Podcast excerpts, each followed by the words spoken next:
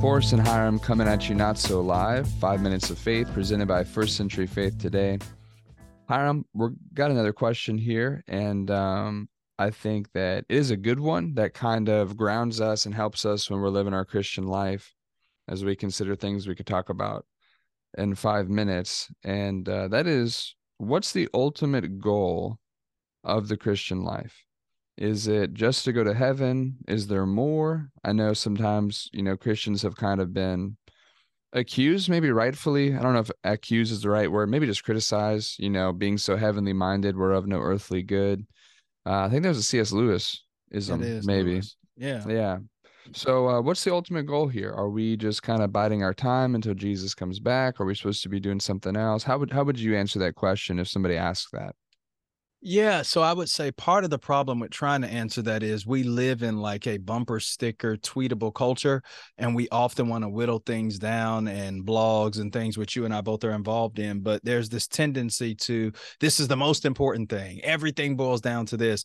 And the reality is in the New Testament there are several statements like that made about various aspects of the Christian life. So, First Timothy 1 5 Paul says the end of our charge or the telos, the goal of our commandment is love from a pure heart, a good conscience, and sincere faith.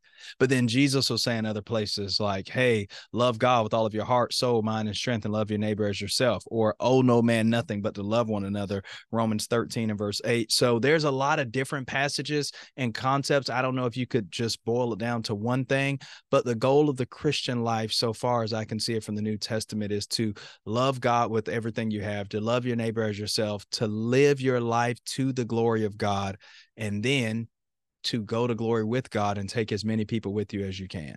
So live your life on earth for the good and glory of God, and then go to glory with God as you try to take as many people with you as you can. That's what God wants us to be about. And we work that out in so many different ways, in a myriad of ways and facets through worshiping Him, through evangelism, through studying to get to know Him, through benevolent activities and actions. And so God wants us to glorify Him. Now, what does that mean? It doesn't mean that we're so heavily minded, we're of no earthly good. It means that as we live in the world, Matthew 5 16, we're to let our light so shine before others that they might see our good works and glorify God, which is in heaven. That if people never looked up at the stars to consider whether or not God exists, they be unable to rid their conscience of the idea because they continue to look at us and the way we live says that there's something more to this world than just matter, skin, flesh, and bones, and all of that. So we're to glorify God, and then we're to go, go to glory with God.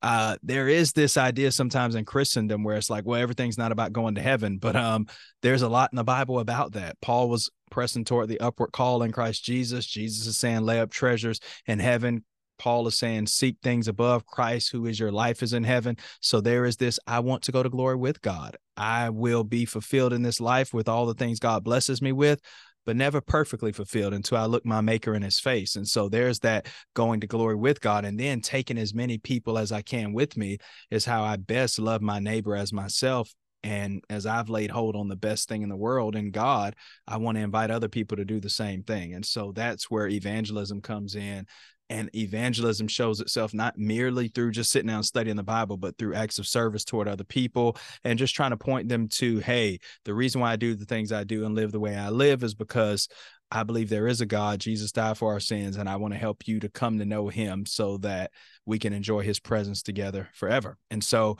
if somebody were to try to whittle me down like what is the goal of the christian life? Is to love god with everything that you have and love your neighbor as yourself.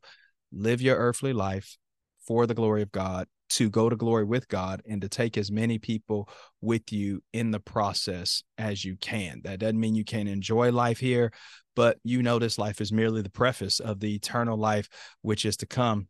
And I really think that's what God wants from every one of us. And so um, that doesn't lift one verse above another, but I think everything else that we read in the New Testament fits into that little paradigm that I've tried to set up in this short answer. And that's what God wants from us wants us to see as the goal of the Christian life and to get out of the Christian life. And in the end, it's a glorious life to live. Yeah, absolutely. And I think kind of what it kind of boils down to you've got you submit to God and Him undoing the sin in your life, and then you partner with God, undoing the sin in your corner of the world and giving the glory to Him. Uh, great insight there, great reminders for us. And I hope that uh, all of us can live that goal and be more like Jesus. And uh, that's been five minutes of faith.